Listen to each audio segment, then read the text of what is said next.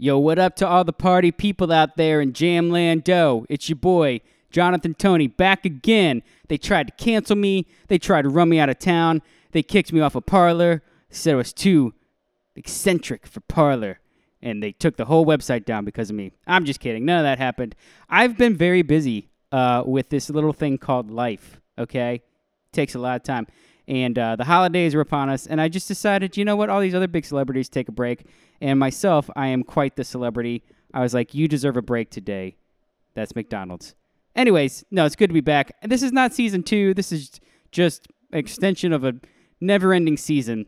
It's kind of like Narnia here on the Jonathan Tony podcast. Always winter, never Christmas. When will he get to some substance that people care about? Well, not today. I'm just kidding. I'm very excited horrible intro. I'm surprised that anybody ever comes on this show if they hear these introductions, which I should probably stop doing because I guarantee you most people are fast forwarding through these. And if you are, you're basic. Anyway, my guest today is awesome, and uh, it's somebody that I, I, haven't spent too much time with in person, um, not in the last few years at least. But I've seen what she's written on Facebook, and uh, we will get into a little bit more about how we know each other in the actual episode. But her name is Cassie Smith. She is a lawyer and she is the daughter of a police officer and her mom has been in politics and i just thought she has a unique background first of all just a really cool perspective to bring but she's very intelligent very well spoken and i just was like i need to talk to actually it was brittany's idea she's like you need to have cassie smith on the show and i do whatever my wife tells me to do because i'm not crazy but i said you know what brittany for the first time in your life you've had a very good idea why do i do these introductions they're awful Anyway, I am very excited about this episode. I probably did just officially get myself canceled for that joke. And uh, I really just enjoy this conversation. What I want to do with this this show and naming a podcast after yourself sounds egotistical. I couldn't come up with a better name. Tried a bunch of other things, but what I really want to do with this show is have conversations. It's not always going to be interview based. If I'm talking to somebody like Stephen Burton, who's a medical professional, and we're dealing with a medical pandemic, I want to mostly listen and maybe interject a few things, but I like having conversations where you hear people kind of working out ideas, wrestling through ideas. And so every episode might be a little bit different. And I also want to use this to give people a platform who I think should be able to have their voice heard. You know, it's not as easy to do a podcast as it is to, you know, write a foot post on Facebook. And I feel like I, I got this tech, I understand it well enough. I'm not very good at it, but it's something. And so I just really wanted everybody to hear Cassie Smith. I think she's brilliant. I think she knows what she's talking about, and I think she has a lot of credibility. So we're going to get into a few different topics today. I really enjoyed talking with Cassie. She will be back on the show uh, 100%. So hope you enjoy it. Hope you learn a little something. Hope you think a little bit differently. And here we go.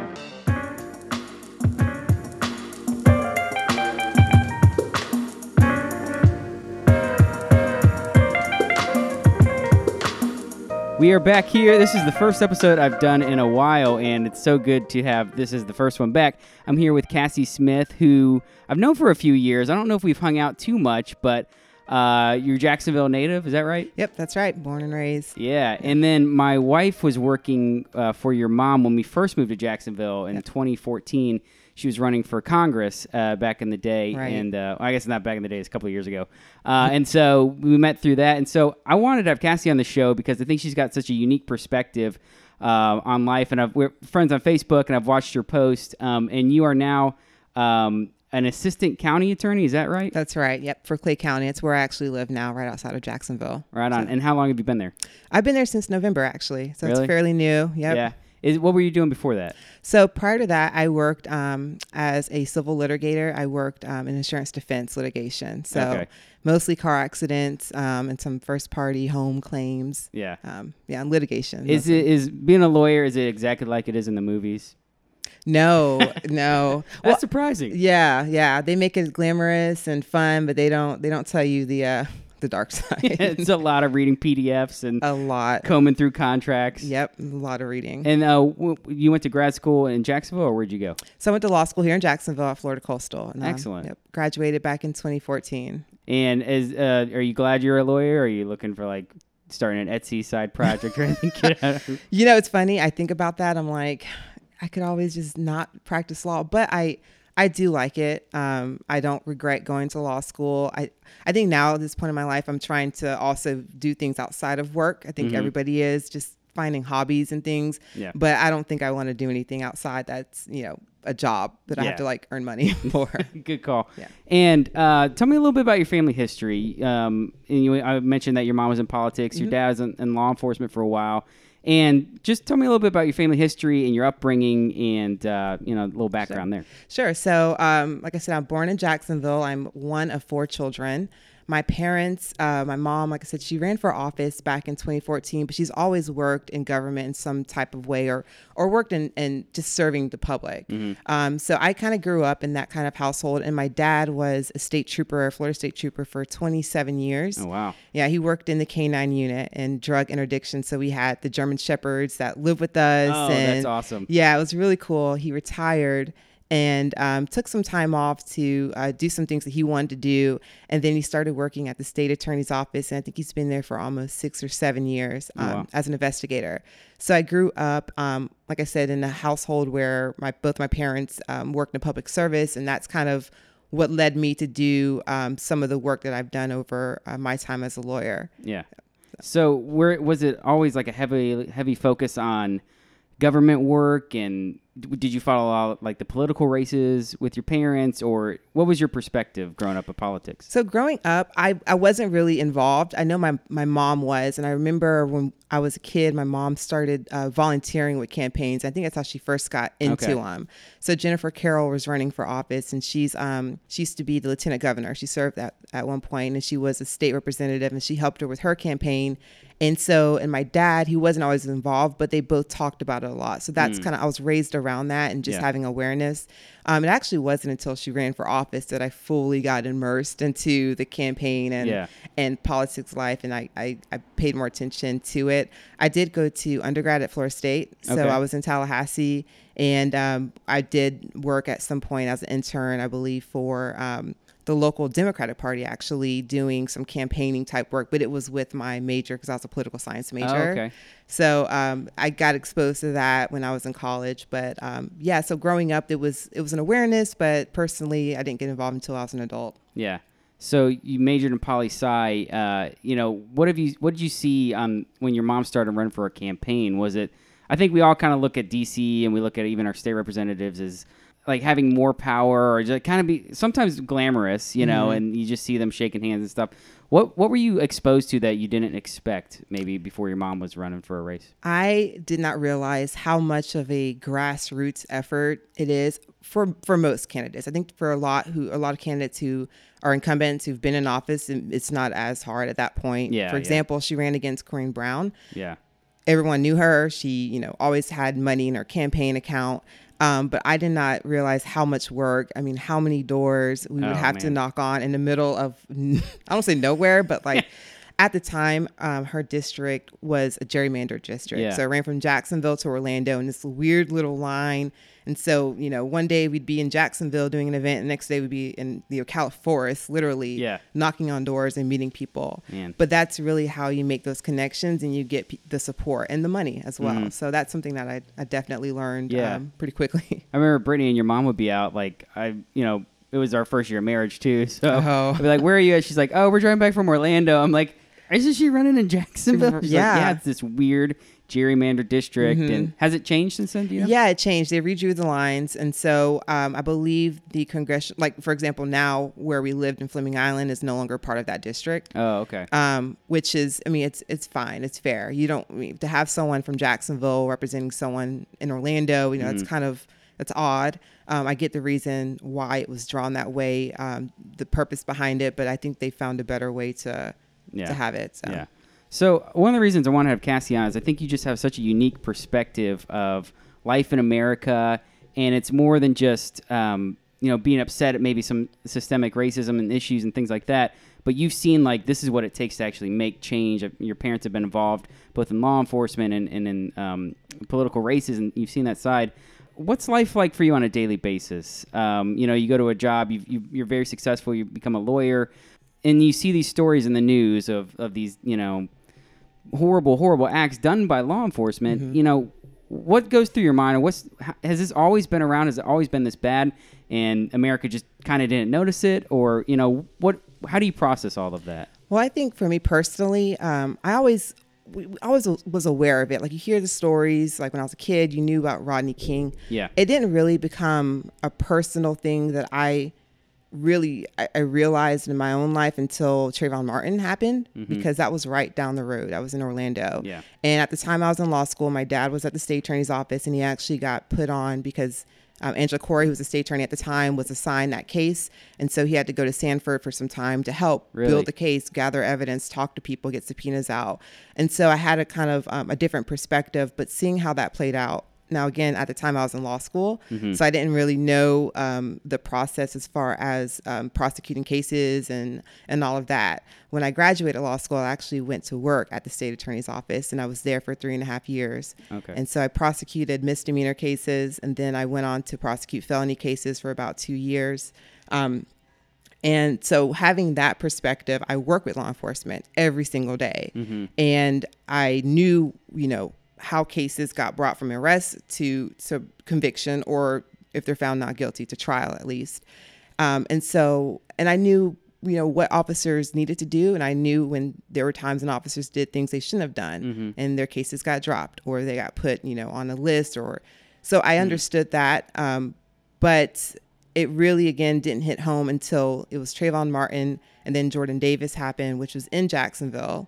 And that was kind of a weird experience as well because that gas station where he was murdered at was a gas station like right down the road from my apartment Oh, that I visited. And you know, so I drove past and you see that, and and luckily, um, thankfully, he, they were able to convict um, his killer, and he's now you know, serving time. Right. But um, those experiences for me personally being on that side as as a prosecutor working with law enforcement but also seeing these heinous acts some by law enforcement and some just by citizens like in jordan davis's case um, it made me well aware of the reality. And i think in 2020 um, more of america became aware. I think a lot of i think a lot of african americans and and even a lot of white people or other groups of people knew about it but i think the majority of people or at least the perspective was a majority of people really awoke to the reality Yeah. of what's going on and it's been going on Yeah. So. And I think you know, from my angle of it as a white American man,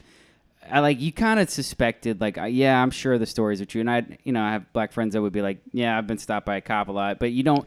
It wasn't as egregious, I think, and it hadn't been on film the way it has been, Right. Uh, in, in most recent cases, and um, for me, seeing the Ahmaud Aubrey thing, like there was just no explanation other Right. than these guys chase this guy down, got out of the car. They're not police officers. There's Right. no back. And then to hear, and so I, I remember that really stirred me and Brittany.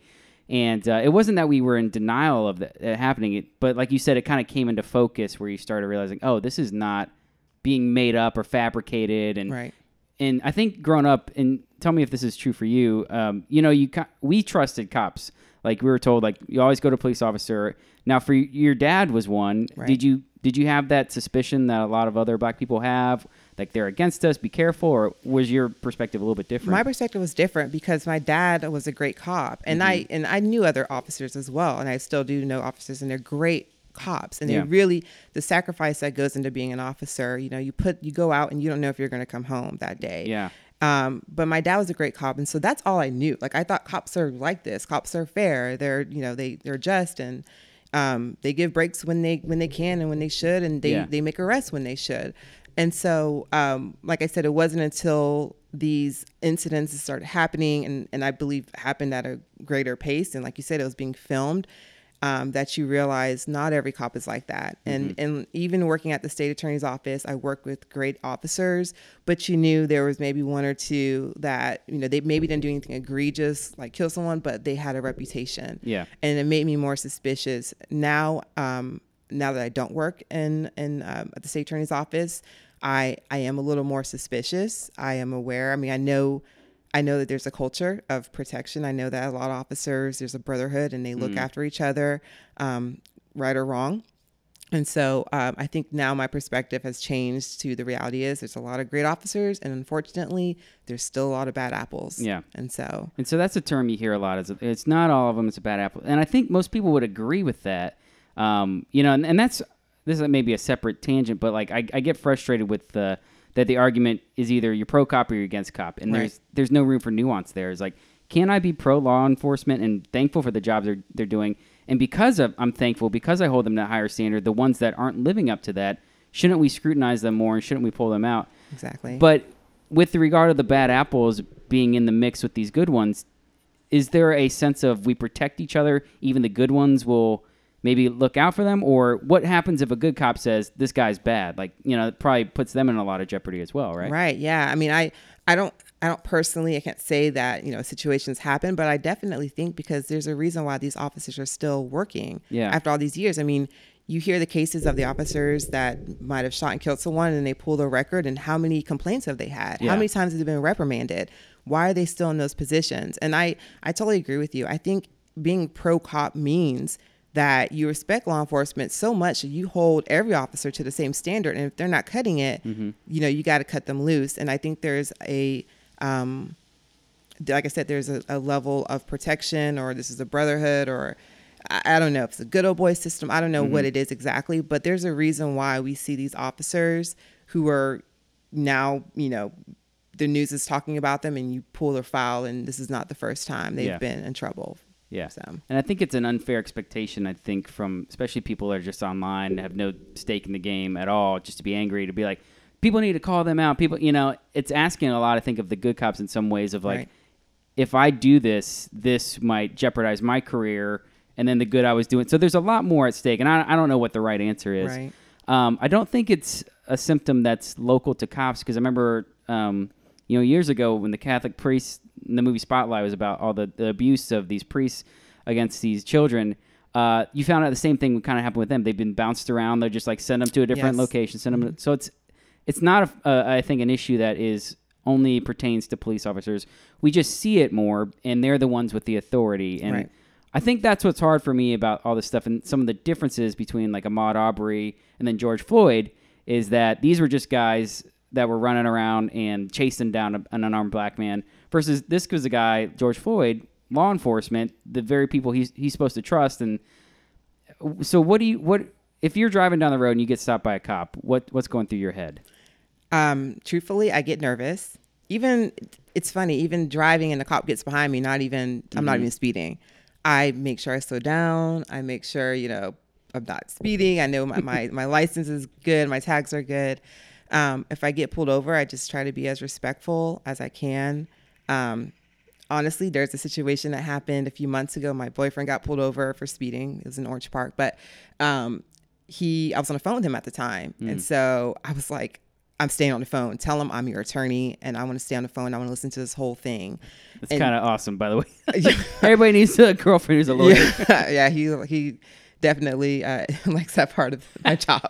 Um, but and the cop was very respectful. I mean, he he gave him a break, um, but you know, and he told him like, "Hey, my girl, this is my girlfriend on the phone. She's a lawyer. She just wants to stay on." And he and he was fine with it. But the fact that, and I was actually driving myself, and so the fact that you know I felt the need to do that, Yeah.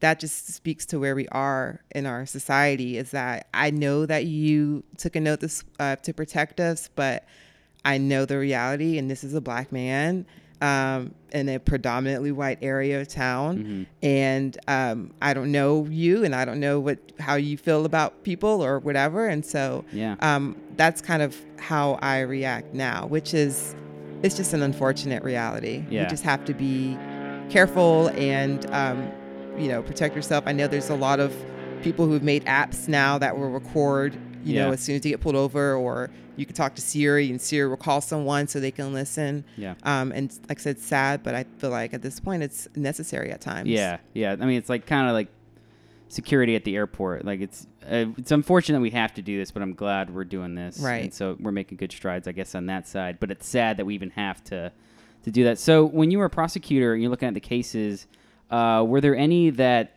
you started to notice patterns? Were like, oh, there's a lot of the same stuff, or was it just bad things that happen and so I guess what I'm getting at asking is, do you think there is a bent? So, so you'll hear people say like defund the police, we got to get rid of the police, or defund can mean different things. I probably shouldn't have said it like that because I'm actually pro. Let's figure out what to do with some money, not abolish the police. Right. Um, I think that's a bad statement, Just Yeah. it's so confusing. Um, but do you think that that yeah, we need a major overhaul in our in our police force and and the way we prosecute, or is it is it kind of running as good as it can, and people need to change their expectations? I would say it's probably a little bit of both. I don't think there needs to be, and honestly, it's a case by case basis by which department. Yeah. My experience, I worked in Jacksonville and I worked in Clay County. Um, they're both under the same fourth judicial circuit, but one was Clay County Sheriff's Office, and the other one was JSO. Okay. Um, my experience was I don't think there needed to be a major overhaul of either. I, but I do think there still needs to be more transparency and the disciplinary actions might need to change a little bit because again some of these officers are getting in trouble a few times Yeah. when you're wondering why do they have a gun and badge Yeah. so i think that there doesn't need to be an overhaul i do think that there also needs to be like you said don't abolish the police but let's like look at the money and where's it going and where Yeah. what other ways can we spend this money um, because they're they do get a lot of money but what Yeah. other ways can we spend this money to um, show better disciplinary actions and more transparency and build trust with the community Yeah. And, you know, your dad's officer for many years. Were there any situations where you, maybe stories you've heard where like, man, it would have really benefited him to have some kind of counselor on site with him? You know, because a police officer will get called when there's a cat in the tree. They'll get called when there's domestic abuse. They'll get called for a drug, you know, Right. or somebody that has a mental disability or something. They, they, we kind of just send them to the front lines for everything. right Um, what, what's your take on that? I think there definitely needs to be um, uh, not just an officer, but maybe a mental health counselor, depending on the call. Because I have friends who work for JSO now, and um, they would say like, "Yeah, you get this someone who needs to be Baker acted, right? Yeah. So they're they're flipping out their house. Their parents don't know what to do. They're not necessarily going to." I can't say cause harm, but for the most part, the parents know they're not causing harm. They're just having some kind of mental breakdown. Yeah. You don't need an officer or two officers showing up with guns drawn. That's only going to escalate the Exactly, situation yeah. there does need to be some type of protection for whoever else is in the house and for the citizens at large. But um, I think there should be more than just an officer, have a mental health counselor, um, just different resources that are Mm-hmm. available. I think we have to look at p- things holistically. Officers need to look at things holistically and not just say like, is there crime being committed? Do I need to arrest someone? But what's really going on? What's the root of the problem? Is this person just drunk out of their mind, or are they on drugs? Or are they having a mental breakdown? Do they have a mental condition?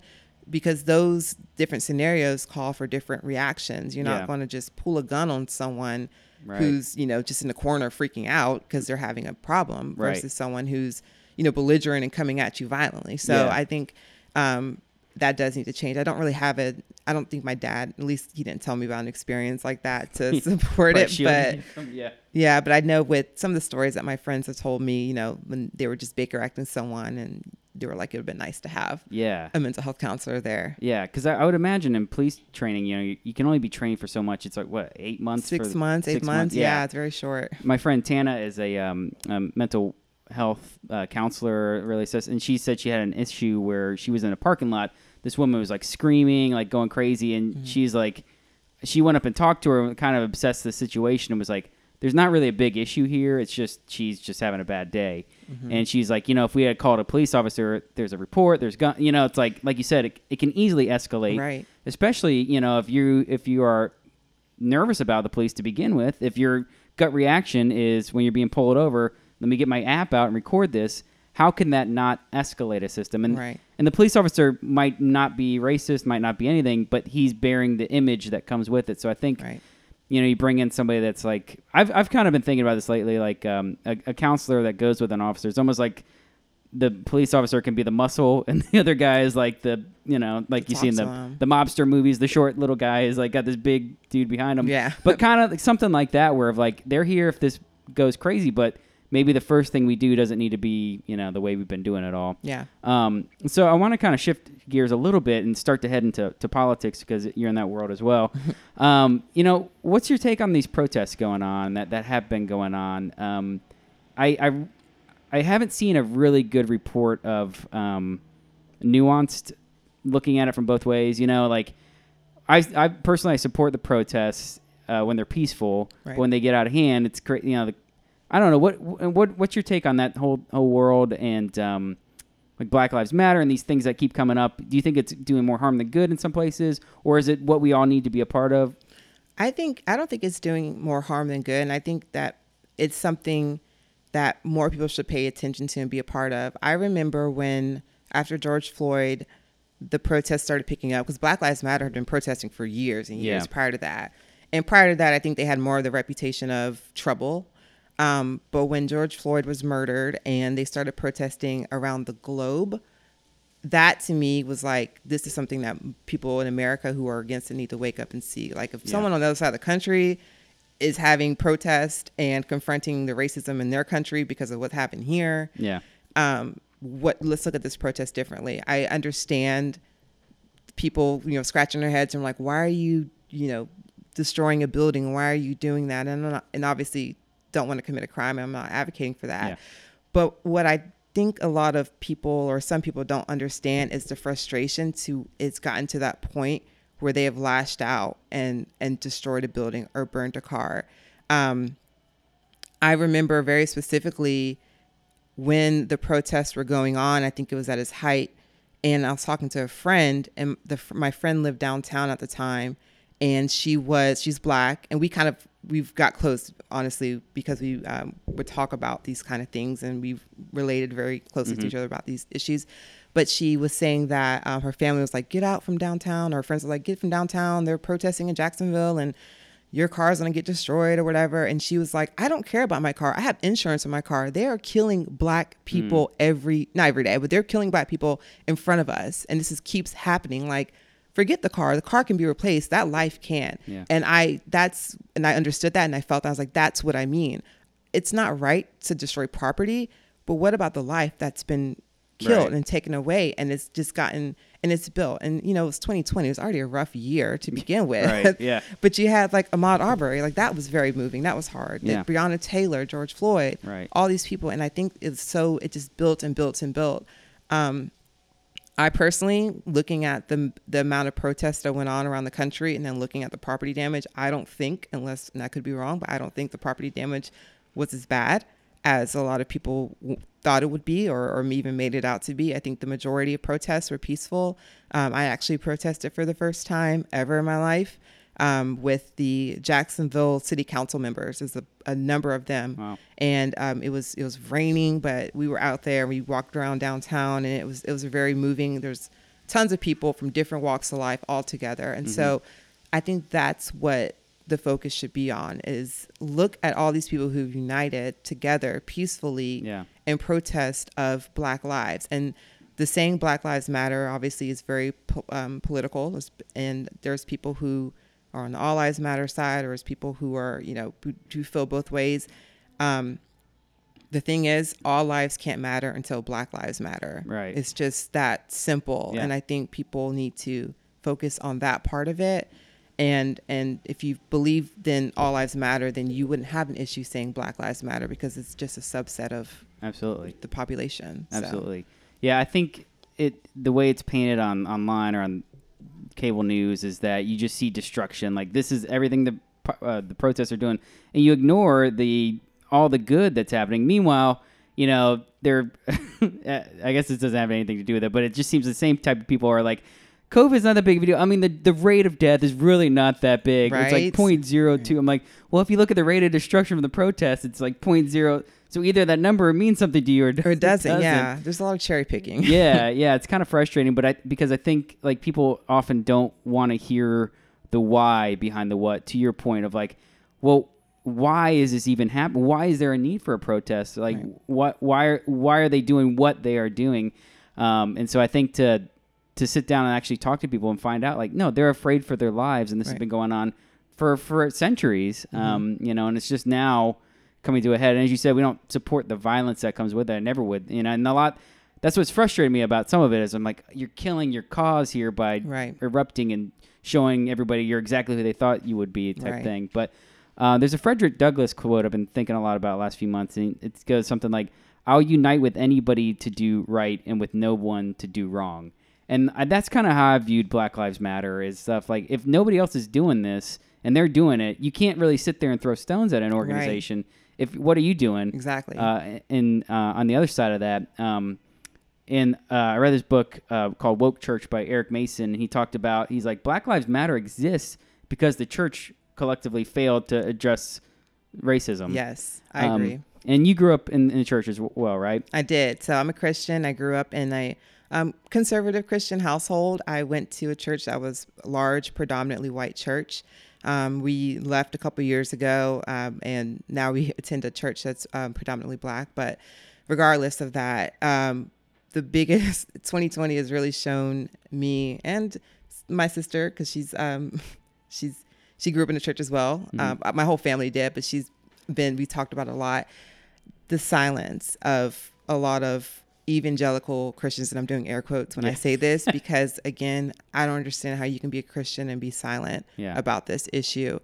Um, that was probably the biggest eye opener is the amount of people who vilified the protest, um, but didn't vilify the actions that caused the protest or Mhm. made excuses. Um, and and yet still called themselves Christians. I just you know it's it's hard to and we all have our flaws. Um, and I'm not saying they're not Christians, but it's it's hard, especially churches as a whole. You know, there were black churches that would speak about it, and there was white churches that didn't speak about it. hmm You know, and I think you're right. The church has failed, and so you have these other groups, these more secular groups, who are kind of stepping up because whereas the church, I did find this one group on Instagram.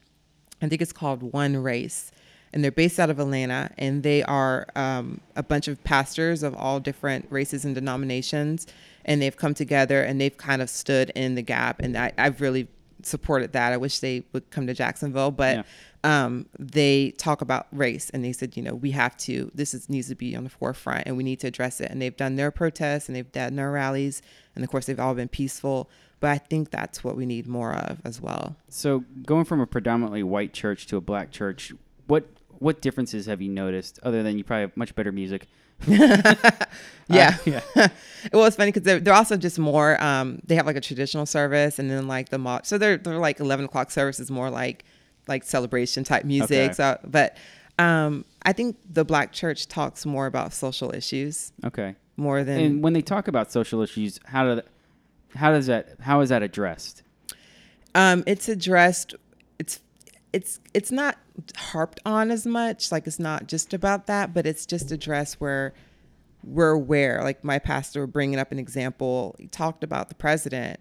He says, "Pray for your." Pre-. This is when President Trump was president, but um, you know, he obviously said pray for him. But he talked about some of the things he would say, and as a leader, how that impacted people, and how Right. certain groups of people, his followers, might have believed this lie because their president said it. And so he was more, he'll talk about it more bluntly, but um, those issues, and I think just, I mean, the especially with um, last year with the number of black people that were killed either by police or civilians that made the news. He talked about those people and um, wow, from the pulpit. from the pulpit. yeah. Yeah. talked about them, and but then also offered, you know, how can we? Because at the end of the day, it's all sin, and so whether Yeah. you're dealing with this type of sin or, or coronavirus, we talked about that.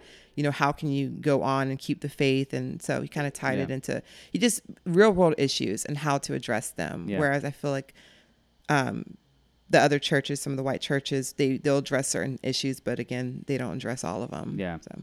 it's I think I think a lot of white people. I can speak for white people like me. Um, you almost are you're afraid to put your toe in the water because like, what if I say the wrong thing? What if I don't do it?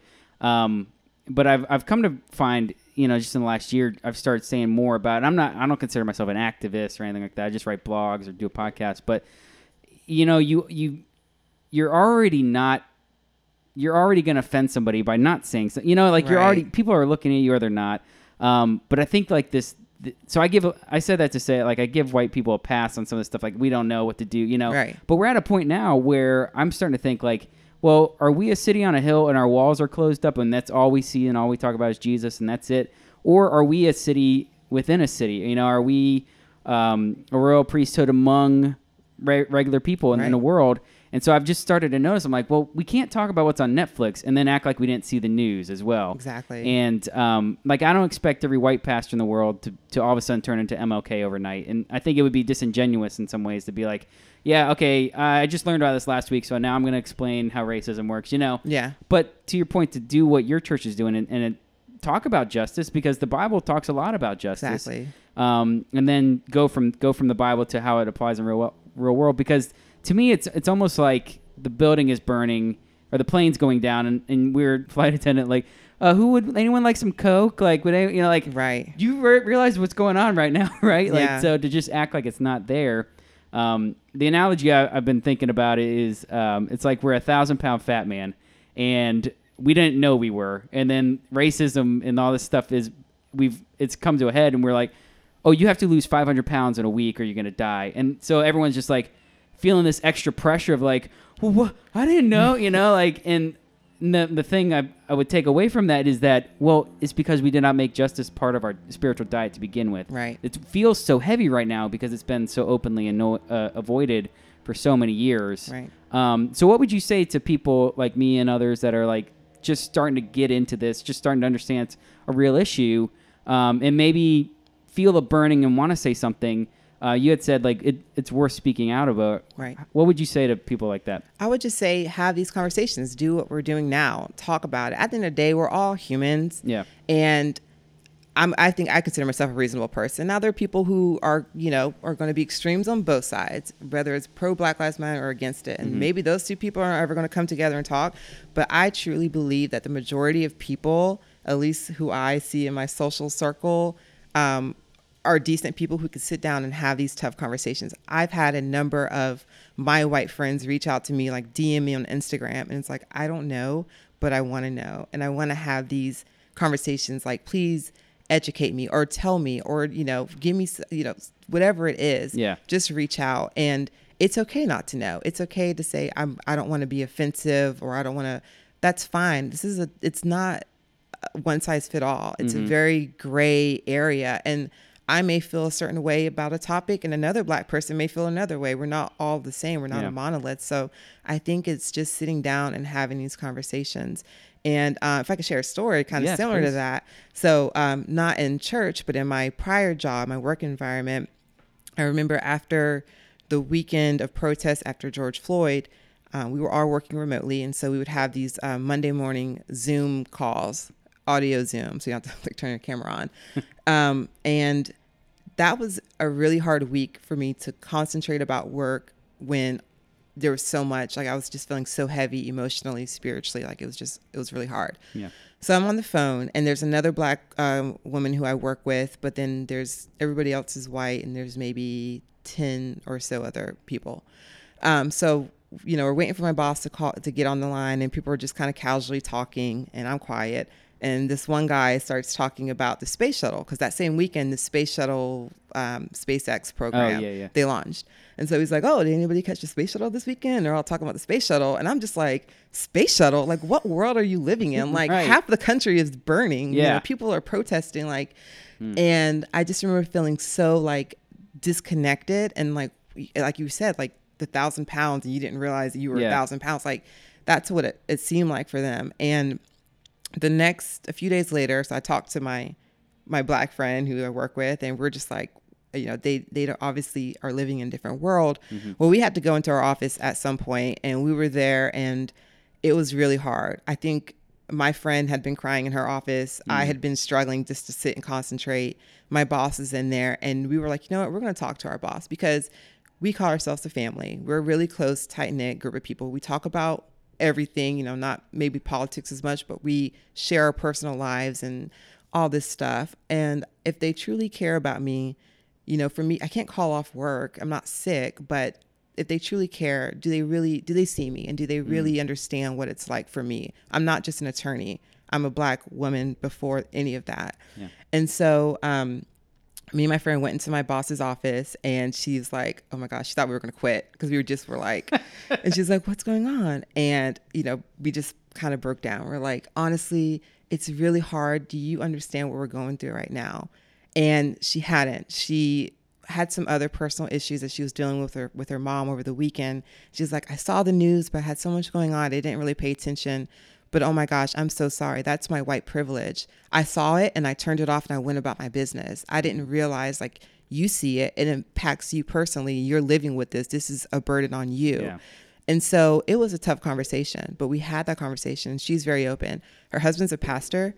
And so I, and the other girl's a Christian. We actually go to the same church. And so we were able to talk more on a spiritual level as well, which That's is good. awesome. Yeah. Um, but from that conversation, we talked about it in our in our Zoom, we talked about the issues like this is a lot that's going on. Because we would talk about coronavirus and all that and Right. try to encourage each other but she brought that up.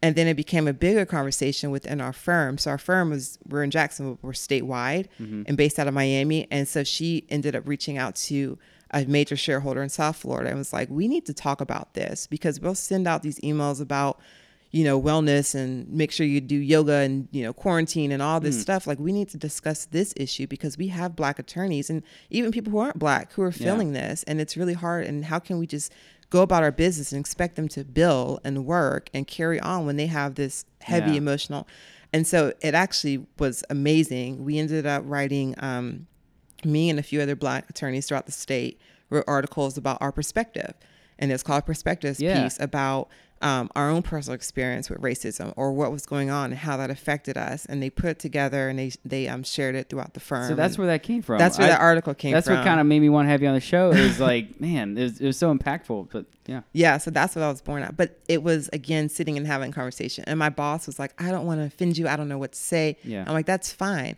But acknowledge us. Acknowledge that, Yeah. you know, just like Hmm. if you were going through something and your mom is in a hospital and we'd write you cards and we'd pray for you and send you, acknowledge Yeah. the fact that we're dealing with this. man, So, that's so. ah, I love that story because it started with just you and your friend being like, "Can I just talk to somebody about this?" Can, And then it spread, and then. I mean, I, I love that so much, and um, you know, my company just did um, um, MLK mo- uh, moment over um, last Friday, right before the, the break, and uh, we watched the "I Have a Dream" speech as a company all over Zoom, and my my CEO got on afterwards and just was like tears in his eyes, was just like, you know, his. I think it's just unique his faith and his mission and his passion, and we all need more of that. And I I was just blown away that like we're not a Christian church or anything like that, right, but this stuff is important and it's impactful and it's people's lives. right. Um, and so, kind of, one of the things I was thinking about also is, um, you know, you hear about like, oh, it's just trendy now to be woke, and it's just Mm-hmm. everybody just wants their 15 minutes of fame, and, and maybe that's true for some people that kind of see a movement and they're gonna blow up their Twitter feed trying to get people's attention and saying things that piss people off. Yeah. You know, it's not something new. And I was listening to Stevie Wonder a couple months ago, and he's got a song, "You Haven't Done Nothing," and it's all about politicians like. You haven't done anything for us. You keep telling us the same thing. Uh, and then he's got a song called "The Black Man," and it's like this is from 1972. Like this is not a new issue um, that that's going on. So when your mom was running um, for Congress, my, my wife was her campaign manager for a time in Jacksonville, and we had just moved from D.C. a couple months before that. Mm-hmm. And I remember when I met your mom, I was just like, "This woman is too good for D.C." Like, I, would talk to Brittany. I'm like, "How is she going to be so nice and like you know go up there and do this?" And it was so refreshing to see somebody that cared about politics. And um, in the end, she didn't didn't win the race against Corrine Brown, who ended up in prison. We should add, Right. I mean, so. Um, you know, so you're, what was unique though is that your mom was a black woman and was on the Republican ticket, and that was, I mean, there's not been that any met many African Americans who have run as a Republican, you know, um, and you said you were working for the Democratic office. Is politics? Do you do you and your family like see eye to eye on stuff? And I don't want to pull the curtain back too far, but I'm No. just curious. Like, you guys are so close, and you're there campaigning. Yeah. Do you see what what do you see similarly, and maybe what do you see differently? And, So um, I do have a lot of faith because I think when people can come together and talk, and even if they don't agree on everything, just to have a conversation, Mm-hmm. that is how that's what America is about. And that actually has happened in our own family. So I I grew up, like I said, in a conservative household, and I um, I considered myself to be conservative. I, I interned with the, Demo- the Democratic Party because it was just an opportunity and Okay. I wanted to learn. But it was funny because I was in college and I talked to my mom about it. And I was like, "Mom, they're Democrats," and she's like, "No, go. They got great points. Like you'll learn a lot, and you know you may agree, you may disagree, but have that experience." And that's what my parents always taught: is you don't have to think like us. Um, it's okay if you disagree, but we can sit and we can talk and we can find things that we can agree on. Yeah. Um, and that's what that was what her message because yeah, she was a black Republican running in a heavily Democratic district. Yeah. Um, where people were looking at her crazy, like, why are you doing this? And she says, we don't have to agree on everything. Most of my family, extended family, if not all, are all Democrats, and it's fine. Um, now, we'll say, since uh, maybe 2020 and maybe a little bit before that, during Trump's presidency, we disagreed on a lot of things, and we had these conversations, and they, you know, they were they were real conversations. But at the end of the day, we always said we love you. You know, we love each other. Yeah. We support each other. We we can agree on what we agree on and we disagree on what we disagree on and we we kept it like that we kept it cordial we never and i think that's what that's what america needs like if we can just sit down and talk Mm-hmm. and and not you know rush to call people names or to um you know get violent because in some cases people get violent but Yeah. if we can sit down and have a conversation i think we get a lot more done and i feel like now that we're in january 2021 and we have a new administration but there's more people uniting and i, I even over during the election um, i knew a lot of other conservatives who were you know let's unite because right is right and wrong is wrong. It doesn't matter what par- political party uh, is on my voter registration. Yeah. You know, this is how I feel about this particular issue, and it doesn't matter if you know this my party leader doesn't agree with it. I you know, and I think that's what helps our country move forward. Um, and and I also believe that there's a good balance. Like there should be a you know Democratic president sometimes, and there should be a Republican president Right. because there's there's both sides. People aren't just one or the other; they're both. And I Yeah. I personally consider myself to be more in the middle than anything. I'm not one side or the Yeah. other, and I think a lot of people might feel the same way too. Yeah. Well, I definitely do. I'm glad you said it. It was very refreshing hearing you say you could have a disagreement with a family member and still hug them and love them at the end of it. Because it seems so foreign now. Like is, there's so yeah. many of these stories of people that just I don't talk to my dad anymore because he was a you know in some QAnon thing or whatever. And Yeah. um, I, I'm I'm the same way. I'm politically homeless. I would call myself. Mm-hmm. I don't know if that's a PC term. Whatever. I said it. Um, but I grew up in, in Ocala, Florida, which is I mean super conservative land. Um, they had the rebel flag rally in the entire country right in Ocala, Florida. I'm like, mm, okay, Lovely. So yeah, but I grew up heavily in the church, and like you can kind of. So I, I tell people, I'm like, you can kind of guess what my background probably was. Um, but similarly, where I, I I just can't align myself to a party completely and, and then trust them to do everything. And I've always I, I hate when if you ever say you voted for a Democrat or whatever, you're immediately thrown. If, if you vote for Democrat, it's always like, oh, so you love abortion and everything. Like, Right. it, that's exactly what I said. Yes, like Yeah. give me all of everything that's any Democrats ever said. But if you vote for a Republican, like, oh, you don't care about poor, you don't care about like, I think, like you said, we need to be talking to each other more to understand. Well, why would they vote for this person? What have they learned? Maybe what what I haven't learned. Right. Um, so, what faith do you have in the political system? Because it's more in our face than it ever is, has been before. You know, Right. just nonstop. I personally feel that we we put too much power in the hands of politicians to fix a lot of stuff that we should fix for ourselves. But you know, with your experience in in, in law and in litigation, what what's something that an average American can do to maybe make some of this good change that they want to see happen? Because I think in general, all Americans are like, yeah, racism is not good. Whether we identify in ourselves what level racist we all are, I think we all share some prejudice. Um, we all agree that yeah, let's. I want justice to be to be played out right, but you know, beyond just arguing on Facebook, what what's some practical things we can do, and how can we look to our um, governmental systems we have in place now to maybe make some of those changes? Yeah. So I, my mom always taught me, and I learned this that things change happens at the local grassroots level. Like president, whoever the president is, like your day to day is most likely being affected by like your local mm. county commissioner, councilman, or, or state representative. Yeah. And I think the same thing goes when it comes to people. Like let's just have these conversations like one on one. Like we don't have to align ourselves with what President Trump said or President Biden said or Yeah. Re- Democrat or Republican. Let's just have these conversations. One line that my mom had all these like one liners, I felt like in her campaign, because she would give like not the same speech, but you know, it Yeah. was over and over. And she would always good. say, like, right? When she was like, when I look at a hungry child, I don't see a hungry Democrat child or a hungry Republican child. Like, I see a hungry kid. That's and a lot of Yeah. these issues aren't really red or blue. You know, Mm-hmm. they're just gray human issues. And maybe there's different ways of going about it or different aspects that might be more liberal or more conservative. But at the end of the day, like we can just come together, political parties aside, Yeah. and like figure out how can we address this issue. And I agree, just because you voted one way doesn't mean you vote for all political issues Yeah. associated with that party. Um, we're not people that just fit into a box. Like we come from so many different backgrounds and have so many different experiences. It's, it's you can't really contain yourself in one mm-hmm. box.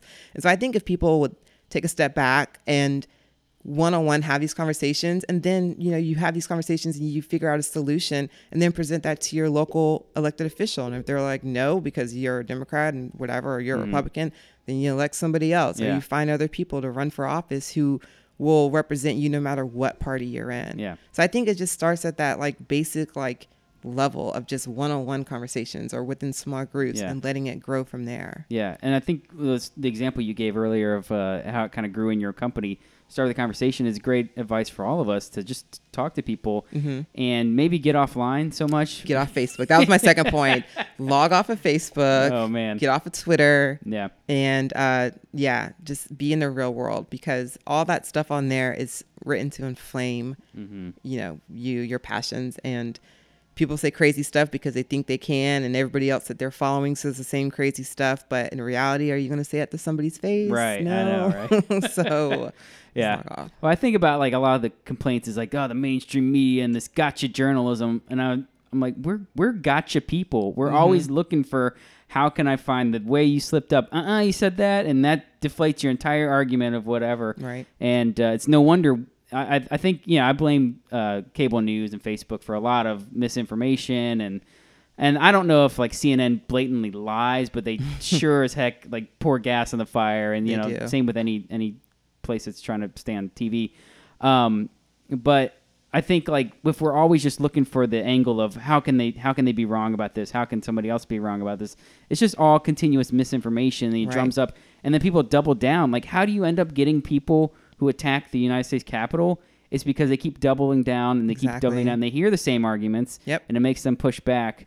Um, what was your What was your thought on January sixth? What was wow. going through your head? That I, I was at work and I could not work. I literally was just like my mouth was on the floor. I just I mean in the beginning I'm like okay I'm watching it and then like I remember my coworker came in he's like they reached the Capitol and I was like what yeah, and just watching it it was so disheartening it was so so sad um just another level not only have this has never happened before Yeah. um besides i guess the war of 1812 was the last time the capitol but seeing like images of a person with a confederate flag in the capitol Yeah. i mean this is literally that's that's treason that's like if if another country came and flew their flag in our united states that's exactly, Exactly. what that was exactly. so seeing that and then seeing the fact that this group of white people were able to get this far, if it was a black person or black Right. Black Lives Matter, they I they would not have made it that Yeah, far. yeah. Um, and seeing officers take pictures and and it was just it was surreal to say the least. It was Yeah. a very just wow moment. Yeah, Uh, I mean, I felt the exact same way of like, okay, you know, I support anybody's right to protest. If Right. you want to go there and protest an election that I don't think was rigged, but if that's what you think, Go go for go it. for it. Right. But when they started breaking into the Capitol, and it was just, yeah, I felt the same way of like, oh my, what is happening? This, also, this can happen. Like I would have thought, like nobody would, you know, flames would have come up or something and You swallowed know, them. But it, it just and it, even from like an international standpoint i'm like other countries who hate us are seeing like how easy it was for a group of people to just get into the capitol and Yeah. like it was insane it was it was crazy I want to mention something you, you brought up is the rebel flag, and you know if your mom's in the Republican Party, you guys were in the Republican Party. What what's it like for your mom? Like to you know these people would collectively probably call themselves Republicans. I don't know Mm-hmm. moving forward what's happening with Trump, but what kind of I mean, what? How did she process that? How did she like deal with it? she stood up against it and we all did we knew that that flag is a flag of hatred it's a flag of division it's a it's a, um, a flag of treason um, she actually earlier last year um, in st augustine they had a civil war um, monument and i think it had a rebel flag on it or it was a confederate soldier that's what it was Okay. um, on public property in downtown St. Augustine. It was a big thing because people were trying to get removed, and she um, protested against it. And she was out there for hours and saying like, "This needs to be. If you want to take it into your private property museum and have it in your house, fine. Yeah. But this is not who we are, and this is not what should be on public property. Hmm. Um, it is sad because a lot of people, and it, it's just to me, it doesn't make any sense how you can be a Republican and quote unquote so American, but then you also have that flag. That's just Right. the most anti. American I mean, it's Yeah. a civil war And that you lost. you lost you lost it but i get it's the culture of the south i Yeah. mean i growing up in clay county we I grew up in jacksonville for we moved to clay county when i was 13 so it wasn't until then that i first saw the rebel flag and like kids would have it on their shirts and say like the south will rise again i never. Yeah. understood that until i became an adult and i'm like how insane is that Yeah. and you guys call yourselves proud americans and you have your american flags and you still have that flag Yeah. so um man, it's it's crazy that they were willing to isolate your mom, who's even politically on their side. Yet, I, I'm just so proud of your mom for going down Oh. there and oh, doing that. It's awesome. I Your know. whole family.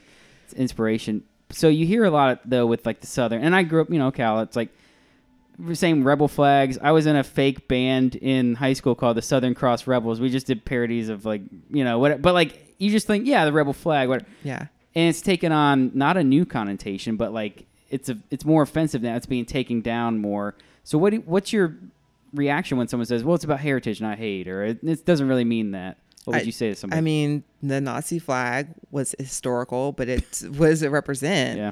And what does this flag represent? I mean, it, it's interesting. My mom did this. Um, she's big on ancestry, and she was able to track like far back to where there was like Confederate soldiers on my dad's side really? and Union soldiers on my mom's side. And she's like, they probably fought against each other at some point, maybe.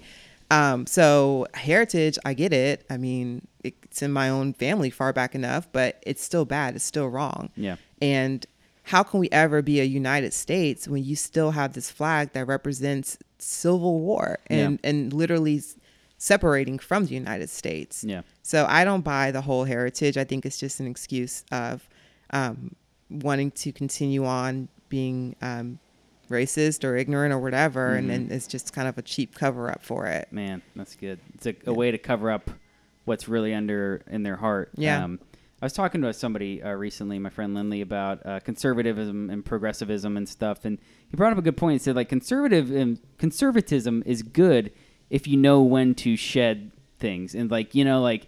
We can't just be conservative from like, what if you're a conservative in 1776? I'm conservative all the way back to 1775. You know, like at some point when the country was founded, you know, we have to move on. Um, and so I think that's something worth noting is like we can you can still love the South, you can love your farm that your parents had or whatever, but you got to progress with the times, and, and Right. it's not it's not asking too much, I think, to take down rebel flags from from government buildings, especially. Right. And again, if you personally feel that way and you have your own private property, sure, go for it. I'm not mm-hmm. going to tell you what to do with your with your private property, but yeah, from government buildings and taxpayers are paying for it, and literally it's just the opposite of the American Right. flag. Like, why? So you know, as a lawyer and all your experience, and do you have faith in the judicial system and in the process we have in place? Um, I would say I do. I, there was a point in time when the election was being challenged that I think myself and a lot of other lawyers, because we talked about it, was like, "Whoa, like what is this?" Yeah. Because despite how you felt about the candidates, the democracy it is what it is, and the Constitution is what it is, and Yeah.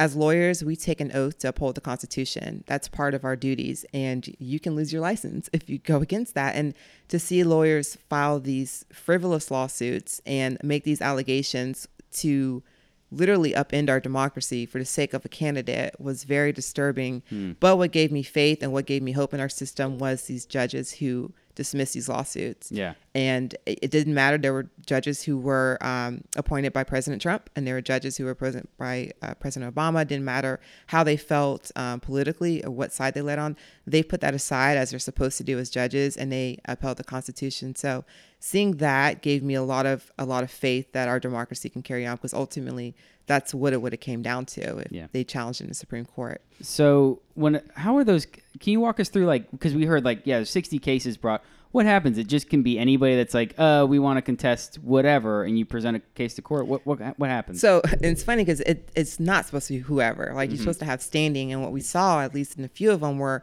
people challenging. I mean, I think it was Texas challenging Georgia's election, and the federal judge was like, "You don't have standing. Like, how Yeah. are you as a state?" The iron, ironic part is, is Texas, He was always like, Right. "Don't mess with Texas," challenging another Yeah. state's election system. Like Yeah. you know, and so that's why their cases got dismissed. But um, from the ones that I followed and read, um, the ju- the uh, the opinions from the judges, a lot of them were there was no evidence to support it, and you have to have evidence. And this is I made comments. This is how bad their lawsuits were. Most times, you can, um, if you file a case and you don't have sufficient evidence, the judge will dismiss it, and they say without prejudice, meaning you can come back and refile, but you need to have some facts to support your allegations. These were so bad they got dismissed with prejudice. Like, don't bring that back. There's not any facts. You're just making things up. You have Wow. you don't have affidavits, you don't have anything. And so, I mean, it was literally just throwing stuff at the wall. But again, it takes me back to the fact that these are seasoned lawyers, quote unquote, Yeah. attorneys who have, you know, taken these same oaths that all of us have taken. And for them to just try these uh, these games and, and use our court system in a way to win politically, Yeah. it's it's actually quite disturbing. And I, I, a few friends and I were talking, and like, you know, if I was a judge or if I was another attorney, like I would probably say something to the local, the state bar, ex- Yeah. bar examiners, like, That's what I was going to ask. So can they potentially be disbarred? You know, because if you're a doctor and you got there spouting whatever, Right. you can lose your license. There, um, I know in Florida, so I think his name is Matt Gaetz. He's one of the louder uh, political leaders. Uh, there is an active petition um, with the Florida bar to have um, have him disciplined because of his actions Oh, the and statements. Yeah, the congressman. Big hair he's guy. a lawyer. Yeah. hmm If you were gonna say, write what a frat boy looks like, you would draw this guy. Yeah, I mean, he's it's he's in. I, I don't know. Hopefully, whenever his election's up, they can Yeah. have him run against him. But yeah, I know there's um, an active like petition that someone filed to have him disciplined um, because Wow. because you're a lawyer, on top of being a representative. Yeah. But you've made these allegations and you have, per you know, participated in this attempt to completely destroy our democracy for Yeah. President Trump. So Let me ask you something um, about Supreme Court justices because that's always a big. Um, a lot of people there, like I don't like like uh, with Trump, like I don't like Trump, but I want to get a Republican on the Supreme Court. Um, and a lot of people on the other end is like, oh, if they get the Supreme Court seats, you know, we're doomed. Do you do you think it's as scary as people make it out to be if you don't have a conservative or a liberal judge? I don't think it is because you've seen we've seen um, past decisions come out from justices who were Republican or nominated by Republican judges and are siding with the with the more liberal judges. I think um, obviously with your big ticket issues like abortion, where people are very polarized, that could be something that could be potentially scary if depending on how you feel about the issue. But I also think that there are just those justices. I mean, they the highest court of the land, and so if anyone's going to uphold the Constitution over a political party, it's going to be the justices. Yeah. And so I, I personally, it doesn't scare me to have it. And I, again, it's, it is what it is. You know, you're going to have more liberal judges and you'll have Republican judges and some will die and you'll replace them. And I don't agree with packing the court. I don't think that the court should be expanded because then you're just playing games Yeah. and, and you're really politicizing a, a branch that is supposed to be um, neutral and not have any sway.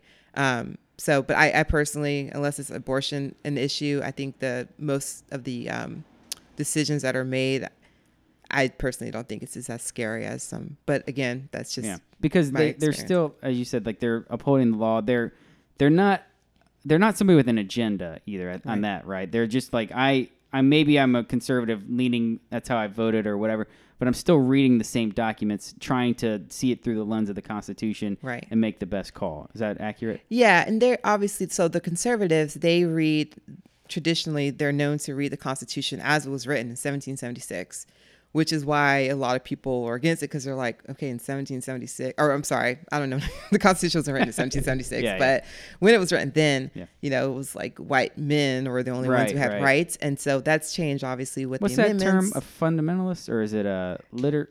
There's some. It's um, it's I can't think of it. Now she asked me, but the way they interpret it is just a strict interpretation. Mm-hmm. Whereas the more liberal uh, side would say this changes with time. So you take what's what they wrote, but you apply it to today in 2021. Gotcha. Um, but I know that there's judges that fall in between. So you know, and um, the late Justice Scalia was he read it you know as it was written. And what did the founding fathers intend Mm-hmm. when they wrote this?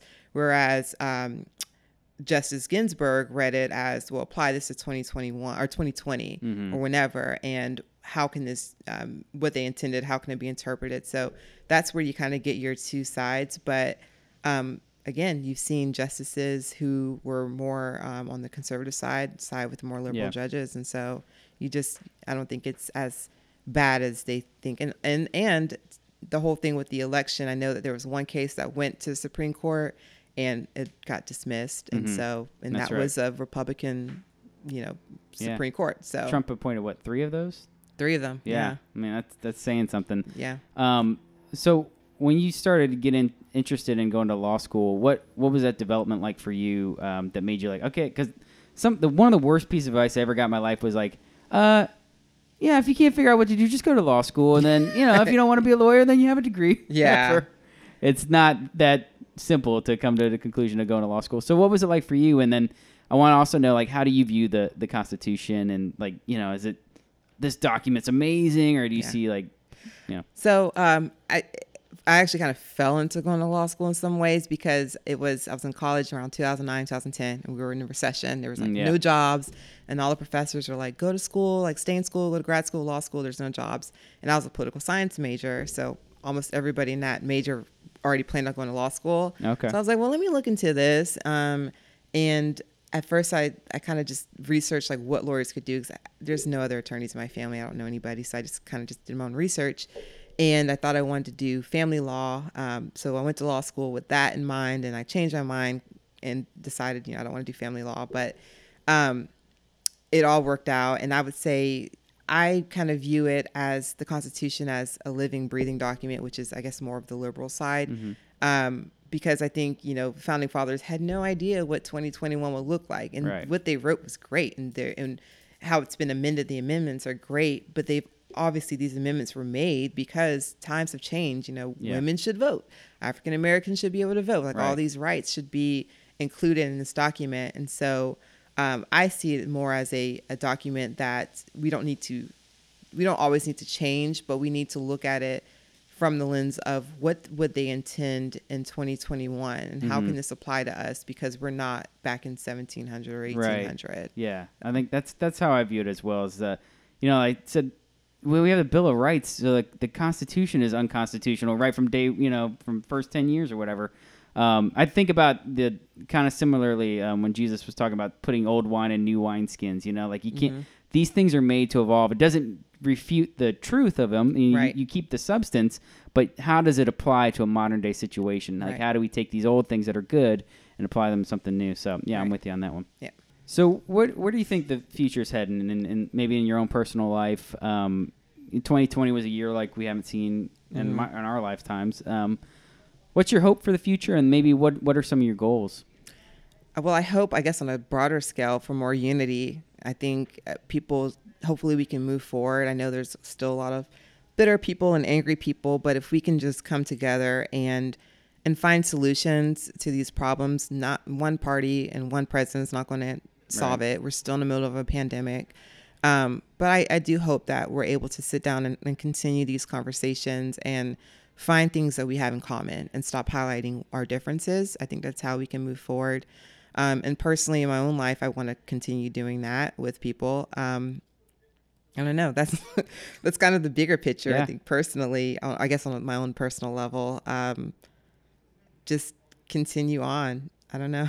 it's kind That's of a good. question. Yeah, no, it's, I mean it's a hard question. Like, where do you see yourself in 20 years? Yeah, and it's I like we're know. still trying to like process 2020, and we're in a pandemic. I'm like, I just want to like be over it and and move on. But I know um, it's so weird. It's it's this, this hovering cloud over everything is Yeah. COVID. And I was talking to Brittany like you know the election was so like what's happening? You're biting your nails, and then you finally get an answer. You're like, oh, it's over. Oh crap, there's still a COVID right going on. It's yeah, hovering It's over getting everything. Yeah. Yeah, I think we're gonna get out of it pretty soon, but Hopefully. I hope so too. Well, I really, really appreciate you being on the show, Thanks. and I think you have such a great perspective on everything. And I'd love to have you on the future, just talk. Yeah. Um, I just, I really appreciate you taking the time and give my love to your mom and your family. Thank you. I appreciate it. It's been great. Thanks, Kathy. Right.